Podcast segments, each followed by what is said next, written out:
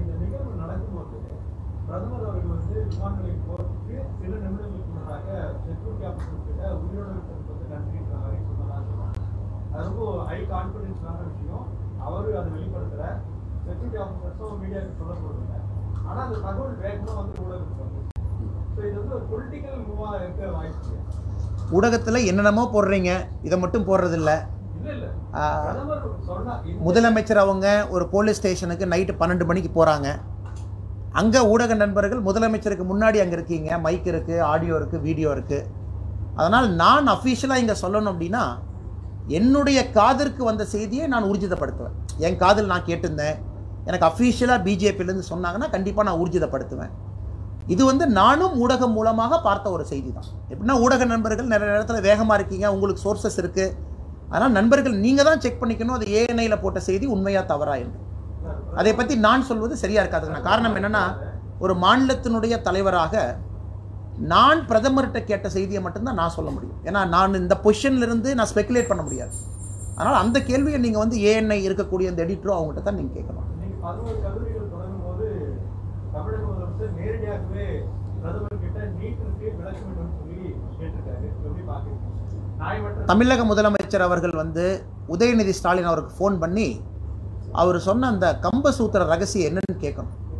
ஏன்னா கேன்வாசிங் அப்பா பார்க்கும்பொழுது எங்கிட்ட ஒரு ட்ரிக் இருக்குது எங்ககிட்ட ஒரு ரகசியம் இருக்குது அந்த ரகசியத்தை வந்து நாங்கள் வந்து ஆட்சிக்கு வந்தோடனே உடச்சிருவோம் அப்படின்னு சொன்ன ரகசியம். அந்த ரகசியத்தை இன்றைக்கி நான் பார்த்தேன். அதாவது பெருந்தன்மையாக பாரத பிரதமர் அவர்கள் தமிழகத்திற்கு பெருந்தன்மையாக மாநில அரசும் மத்திய அரசும் இணைந்து தான் இது இது வந்து மத்திய அரசு இது கிடையாது மாநில அரசு கிடையாது. இணைந்து தமிழக மக்களுக்காக கொடுக்கின்ற நிகழ்ச்சியில் தொடர்ச்சியாக சுப்ரீம் கோர்ட்டில் சேலஞ்சு பண்ண முடியாத ஒரு ஆக்ட் குறிப்பாக டென் டி சேலஞ்ச் பண்ண முடியாத ஒரு ஆக்ட்டு இது ரொம்ப வித்தியாசமான ஒரு சட்ட இதில் நாம் இருக்கோம்.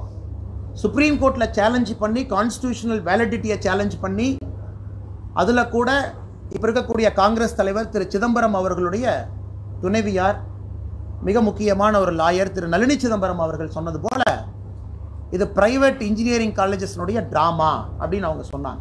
இதெல்லாம் தமிழக மக்கள் மறந்து விடக்கூடாது. பிரைவேட் மெடிக்கல் காலேஜஸ்னுடைய ட்ராமா அப்படிங்கிறத சொன்னாங்க. அதையும் நம்ம பார்த்தோம். அதுக்கப்புறம் எலெக்ஷன் டைமில் வந்து எங்ககிட்ட ஒரு கம்ப சூத்திரம் இருக்குது நாங்கள் வந்தோடனே காட்டுவோம். அதையும் பார்த்தோம். ஒரு முதலமைச்சர் அவர்களுக்கு பாரத பிரதமர்கிட்ட என்ன வேணாலும் பேசுவதற்கு உரிமை இருக்குது அது வந்து பேசுவது சரியா தப்பா அப்படின்னு சொல்லுவது சரியாக இருக்காது. என்னை பொறுத்தவரை பாரத பிரதமர் அவர்கள் பார்த்தீங்கன்னா நம்முடைய முதலமைச்சர் பேசும்பொழுது எல்லாத்தையும் உன்னிப்பாக கேட்டார். அதன் பின்னாடி அவருடைய கருத்துக்களை சொன்னார். நாம் ஆட்சிக்கு வந்த பின்பு பிஜேபி டெல்லியில் அந்த ஏழு வருஷத்தில் எப்படி தமிழகத்திற்கு குறிப்பாக சீட்டை வந்து ஐம்பத்தி நாலு பர்சன்ட் எழுபத்தஞ்சு சதவீதம் யூஜி பிஜி மெடிக்கல் காலேஜஸ் எல்லாம் அதிகப்படுத்தி அந்த மாஃபியாவை உடைச்சிருக்கேன் அப்படின்னு சொல்லி சொன்னார். அது ரொம்ப முக்கியமான ஒரு வார்த்தை. ஏன்னா இன்றைக்கி முதலமைச்சர் அவர்கள் பேசும்பொழுது முக்கியமாக ஒரு பாயிண்ட்டை சொன்னார். ரெண்டாயிரத்தி ஆறில் நாங்கள் ஆட்சிக்கு வந்த பொழுது எங்களுடைய மேனிஃபெஸ்டோவில் ஒரு ஒரு மாவட்டத்திற்கு ஒரு மருத்துவக் கல்லூரி வேண்டும் என்பது எங்களுடைய கொள்கைன்னு சொன்னாங்க. ஆனால் உங்களுக்கு தெரியும் இரண்டாயிரத்தி ஆறிலிருந்து இரண்டாயிரத்தி பதினாலு வரை எட்டு வருஷமாக ஏன் அவங்களால செய்ய முடியல? இத்தனைக்கும் அவர்கள் ஆட்சியில் இருந்த வருடங்கள் அது. இரண்டாயிரத்தி ஆறிலிருந்து இரண்டாயிரத்தி பதினாலு வரை ஆட்சியில் இருந்த வருடங்கள். அதை பாரத பிரதமர் அவர்கள் பேசும்போது ரொம்ப சூசகமாக சொன்னாங்க. ஒரு பெரிய ஒரு குரூப்பிசமை உடைச்சு அரசு மருத்துவக் கல்லூரிகள் இந்த ப்ரைவேட் குரூப்பிசமை உடைச்சு உங்களுக்கு கொடுத்துருக்கோம் அப்படின்னு அதே போல் இரண்டாயிரத்தி ஆறிலிருந்து இரண்டாயிரத்தி பதினொன்று திராவிட முன்னேற்ற கழகத்தினுடைய ஆட்சியில் தான் தமிழகத்தில் அதிகமான பிரைவேட் மருத்துவக் கல்லூரிகள் துவங்கப்பட்டது அப்ரூவல் கொடுக்கப்பட்டது என்பது கூட ஒரு ஆதாரமாக இருக்கக்கூடிய ஒரு உண்மை. அதையும் கூட இந்த பத்திரிகை சங்க நிருபர் மீட்டில் நான் பதிவு செய்ய விரும்புகிறேன் அதனால் சொல்வது எல்லோருக்கும் எளிது செய்வது தான் கடிதம். அதான் இந்த உலகத்தில் பெரிய பிரச்சனை வந்து செய்கிறது அதை பாரத பிரதமர் அவர்கள் முழுமையாக தன்னுடைய கனவு ஆட்சிக்கு வந்த பொழுது இந்த ஸ்கீமே வந்து பார்த்தீங்கன்னா ஆட்சிக்கு வந்த பொழுது பாரத பிரதமர் அவர்கள் இந்த அற்புதமான ஒரு ஸ்கீமை கொண்டு வந்தாங்க. இந்த ஸ்கீம் பேரே வந்து establish establishing new medical colleges attached with existing district referral hospital என்பது ஆல் இந்தியா ஸ்கீம் இந்த ஸ்கீம் மூலமாக துரிதமாக ஒரு ஒரு மாவட்டத்திலும் கூட ஒரு மருத்துவக் கல்லூரி ஆரம்பிக்க வேண்டும் என்பது நம்முடைய கனவாக பார்த்தாங்க. அதனால் பாரதிய ஜனதா கட்சி மறுபடியும் நாங்கள் சொல்கின்றோம் நீட்டை பொறுத்தவரை இருக்கக்கூடிய ஆதாரங்கள் அனைத்தும் கூட இரண்டாயிரத்தி இருபது இரண்டாயிரத்தி இருபத்தி ஒன்று மிக தெளிவாக இருக்கிறது. இது பிற்படுத்தப்பட்ட மக்களுக்கு எதிரானது கிடையாது. இது எந்த ஒரு சமுதாயத்திற்கும் எதிரானது கிடையாது. இது கேபிட்டேஷன் ஃபீ வாங்கக்கூடிய ப்ரைவேட் மெடிக்கல் காலேஜஸுக்கு மட்டும்தான் எதிரானது நம்முடைய நீட். அதையும் கூட இந்த பத்திரிகையாளர் சந்திப்பிலே நான் பதிவு செய்ய விரும்பிட்டேன் அதே நேரத்தில் நண்பர் கேட்ட கேள்விக்கு முதலமைச்சர் அவர்கள் என்ன வேணாலும் கேட்கலாம். ஒரு முதலமைச்சராக அவருக்கு உரிமை இருக்கிறது. அது அவருடைய கருத்து என்பது என்பதாகத்தான் நான் பார்க்கின்றேன். உத்தரப்பிரதேச மாநிலத்தில் தொடர்ச்சியாக நேற்று வந்து இதுவரை நான்குக்கும் மேற்பட்ட எம்எல்ஏக்கள் மற்றும் அமைச்சர்கள் வந்து கொலை கட்சி விட்டு விலகியிருக்காங்க வரக்கூடிய தேர்தல் வந்து ஒரு பின்னடைவாக இருக்காங்க பாஜக. அண்ணா ரொம்ப நாள் இருக்க போகிறதில்ல மார்ச் பத்தாம் தேதி ரிசல்ட்டு இன்னைக்கு பார்த்தீங்கன்னா ஜனவரி பன்னெண்டில் இருக்கும். இப்போ ஏழு ஃபேஸ் எலெக்ஷன் முடிஞ்சு மார்ச் பத்து கண்டிப்பாக நம்ம பார்க்க தான் போகிறோம் அதனால் நான் என்று சொல்கின்றேன் என்றால் நீங்கள் குறித்து வச்சுக்கொள்ளுங்க உத்தரப்பிரதேசத்தில் பாரதிய ஜனதா கட்சி முதல் முறையாக ஒரு கட்சி இரண்டாவது தடவை தொடர்ச்சியாக அதுவும் தமிழ்நாட்டு மாதிரி பார்த்தீங்கன்னா மாறி மாறி வருவாங்க. முதன் முதலாக நடக்கத்தான் போகிறது. யோகி ஆதித்யநாத்ஜி அவர்கள் தலைமையிலே பாரதிய ஜனதா கட்சி மறுபடியும் ஆட்சியில் அமரத்தான் போகிறது. இது குறித்து வைத்துக் கொள்ளுங்கள். சொல்லுகின்ற காரணங்கள் பல காரணங்களாக இருந்தாலும் கூட சீட்டு கிடைக்கல நான் போகிறேன் காரணங்கள் சொல்லட்டும். அது அவங்களுக்கு வந்து நான் best of luck good luck சொல்கிறேன் ஆனால் மார்ச் பத்தாம் தேதி வரும்பொழுது நம்ம நடத்தக்கூடிய பத்திரிகையாளர் சந்திப்பில் பத்திரிகை நண்பர்கள் கண்டிப்பாக அந்த கேள்வி கேட்பீங்க. நம்ம கண்டிப்பாக ஜெயிச்சிருப்போம். அன்னைக்கு நான் உங்கள்கிட்ட பேசுகிறேன் இல்ல,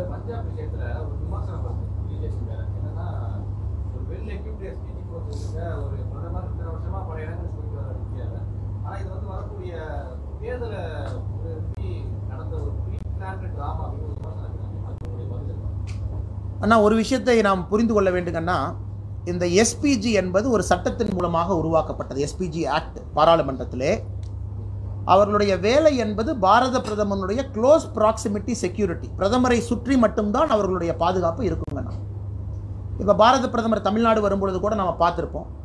பிரதமரை சுற்றி மட்டும்தான் இருப்பார்கள். எஸ்பிஜினுடைய வேலை ரோடு கிளியரன்ஸ் கிடையாது. எஸ்பிஜினுடைய வேலை க்ரௌடு கண்ட்ரோல் கிடையாது.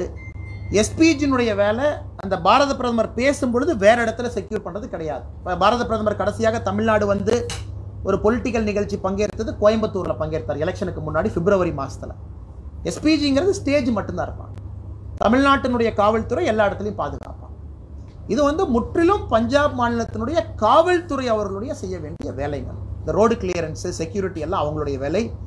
இதற்கும் எஸ்பிஜிக்கும் எந்த தொடர்பும் கிடையாது.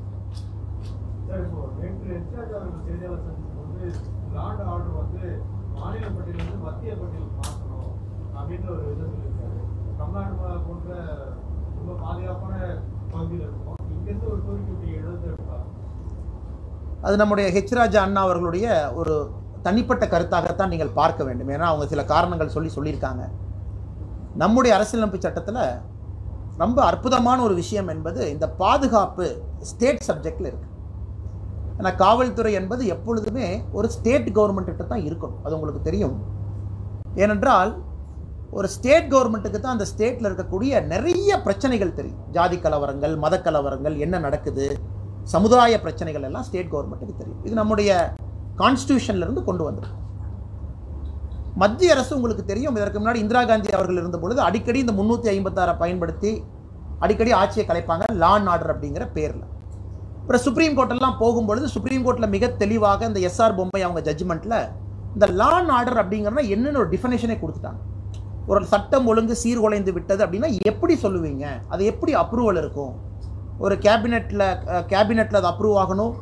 அப்புறம் பிரசிடென்ட் அதை ஏற்றுக்கணும் பிரசிடென்ட் இண்டிபெண்ட்டாக மைண்ட் அப்ளை பண்ணணும். அதுக்கு டைம் கொடுக்கணும். அந்த மாதிரி பார்த்தீங்கன்னா ஒரு எலாபரேட் ஜட்ஜ்மெண்ட் எப்பொழுதுமே தமிழக காவல்துறையின் மீது மிகப்பெரிய ஒரு நம்பிக்கை இருக்கக்கூடிய ஒரு கட்சி பாரதிய ஜனதா கட்சி. அற்புதமான ஒரு காவல்துறை. ஆனால் சமீபத்தில் நடக்கக்கூடிய சில விஷயங்கள் வந்து நமக்கு ஏற்புடையதாக இல்லைனா உதாரணத்துக்கு பார்த்தீங்கன்னா அந்த கேள்வி நீங்கள் கேட்டீங்க. இந்த ப்ரெஸ் மீட்டில் நான் சொல்லணும்னு வச்சுருந்தேன். கரெக்டாக நீங்களே அந்த கேள்வி கேட்டீங்க. நம்முடைய காவல்துறை நண்பர்கள் திருத்தணியில் நம்முடைய சகோதரர் நந்தன் அவர்கள் மீது ஒரு எஃப்ஐஆர் போட்டிருக்காங்க. இந்த திராவிட முன்னேற்ற கழகத்தினுடைய அரசு இந்த இருபத்தி ஒரு பொங்கல் பரிசு கொடுக்கும் பொழுது அவர் வாங்கின புலி அவர் வாங்கின திருத்தணி அருள்மிகு சுப்பிரமணிய சுவாமி கூட்டுறவு பண்டகச்சாலை அந்த நியாய கடையில் வாங்கின புலியில் வந்து ஒரு பள்ளி இருந்துச்சு அப்படின்னு போய் சண்டை போடுறாங்க. மீடியாலாம் கவர் பண்ணீங்க. இது மீடியாவில் கேள்வி எல்லாம் கேட்டீங்க. அமைச்சர் பதிலும் சொன்னார். ஆனால் என்னைய பொறுத்த வரைக்குங்கன்னா இந்த கேஸில் போலீஸுக்கு அவர் மேலே நான் பெயிலபிள் செக்ஷன் போடுறதுக்கு எந்த ரைட்டுமே கிடையாது. அது மிகப்பெரிய தவறு அது.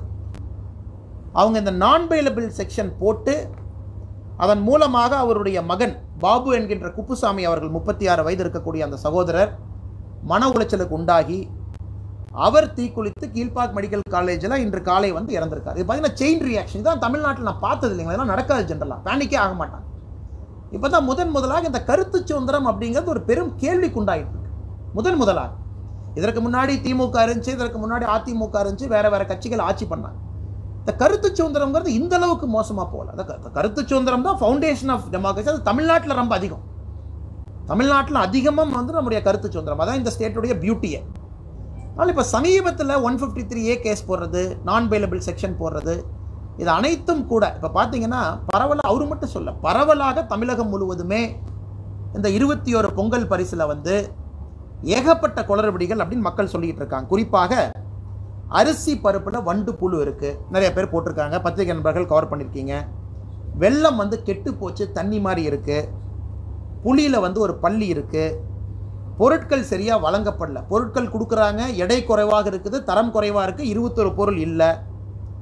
அரசாங்கம் பைய எடுத்துக்குது பைய கொடுக்க மாட்டாங்க இந்த மாதிரி பல விஷயங்கள் தமிழகம் முழுவதும் பேசும் பொழுது நீங்கள் ஒரு ஒரு மனிதரன் மேலும் எஃப்ஐஆர் போடுவீங்களா? இல்லை இந்த அம்மா வந்து வெள்ளம் வந்து தண்ணியாட்டிருக்குன்னு சொல்கிறாங்க ஒரு எஃப்ஐஆர் இல்லை இவங்க வந்து பொருள் குறை தரைவாக இருக்குது ஒரு எஃப்ஐஆர் அப்படி பார்த்தா தமிழக போலீஸுக்கு அவங்க வேலையை செய்கிறத விட யாரெல்லாம் ஆளுங்கட்சியை எதிர்த்து பேசுகிறாங்கன்னு அதுக்கு தனியாக ஒரு டிஜிபி ஒரு ஏடிஜிபி போட்டு தமிழ்நாடு முன்னா போலீஸ் ஸ்டேஷனை ஓப்பன் பண்ணிடுவாங்களாட்டிருக்கு இந்த ஆட்சி முடியறதுக்கு முன்னாடி இதே ஸ்பீடில் போனாங்கன்னா இரண்டாயிரத்தி இருபத்தி ஆறுக்கு முன்னாடி தமிழகத்தில் நிச்சயமாக ஆயிரம் போலீஸ் ஸ்டேஷன் யாரெல்லாம் பத்திரிகை நம்பருக்கு அடுத்து வரப்போகுது? நீங்கள் எங்களை பற்றி தப்பாக பேசுனீங்க அப்படின்னு போட்டால் அது சரியில்லைங்கண்ணா நீங்கள் கண்டிப்பாக அது கேள்வி கேட்கணும். நான் அரச குறை சொல்லணும். இந்த விஷயத்தில் மந்திரி ஒரு பதில் சொல்லியிருக்காரு. காட்டமாக நாங்களும் சொல்கிறோம் முதலமைச்சர் பதில் சொல்லட்டும் வெள்ளை அறிக்கை கொடுக்கட்டும். அதை நம்ம ஏற்றுக்கிறது ஏற்றுக்காது செகண்ட் இஷ்யூ இப்போ வந்து அலிகேஷன் பட் இந்த நேரத்தில் அவர் மேலே எதற்காக கேஸ் போட்டு எதற்காக குப்புசாமி என்கின்ற பாபு சூசைட் போடுற அளவுக்கு இதற்குத்தான் பார்த்தீங்கன்னா அபெட்மெண்ட் டு சூசைட்னு ஒரு செக்ஷனே இருக்குது யாராவது வந்து தற்கொலைக்கு தூண்டுறாங்கன்னா அவங்க மேலே வந்து எஃப்ஐஆர் அவங்க மேலே ஆக்ஷன் எடுக்கணும். அப்படி இருக்கும்பொழுது இங்கே யார் மேலே ஆக்ஷன் எடுக்கிறது? தற்கொலைக்கு பாபு என்கின்ற குப்புசாமியை தூண்டுனவங்க யார்? அந்த கம்ப்ளைண்ட் கொடுத்த நாயவலை காடை கடையினுடைய நண்பரா? எஃப்ஐஆர் போட்ட காவல்துறை ஆய்வாளரா? இந்த மாதிரி நிறைய கேள்விகள் வருது. அதனால் பத்திரிகை நண்பர்களும் அதை வந்து ஒரு பெரிய ஒரு டிபேட்டாக நீங்கள் எடுத்து கருத்து சுதந்திரம் தமிழகத்தில் பெருமளவு இருக்கிறதுக்கு நீங்கள் வந்து உதவி செய்யும்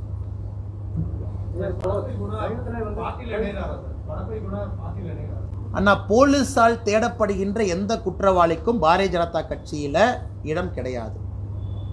பாரதிய ஜனதா கட்சியை பொறுத்தவரை மிக மிக தெளிவாக இருக்கின்றோம்.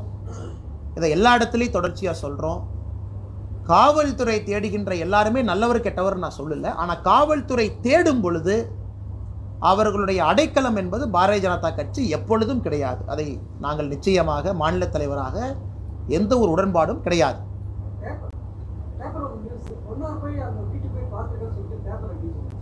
ஆனால் நானும் பார்த்தேன். நீங்கள் வந்து நிறையா பத்திரிகை நண்பர்கள் வந்து வாட்ஸ்அப்பில் பேப்பர்லாம் போட்டிருந்தீங்க.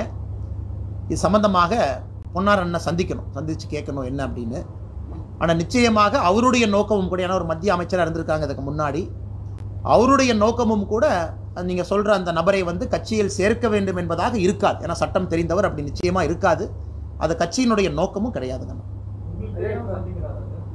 ஆனால் தமிழ்நாட்டில் பல பேர் பல பேர்த்த சந்திக்கிறாங்க.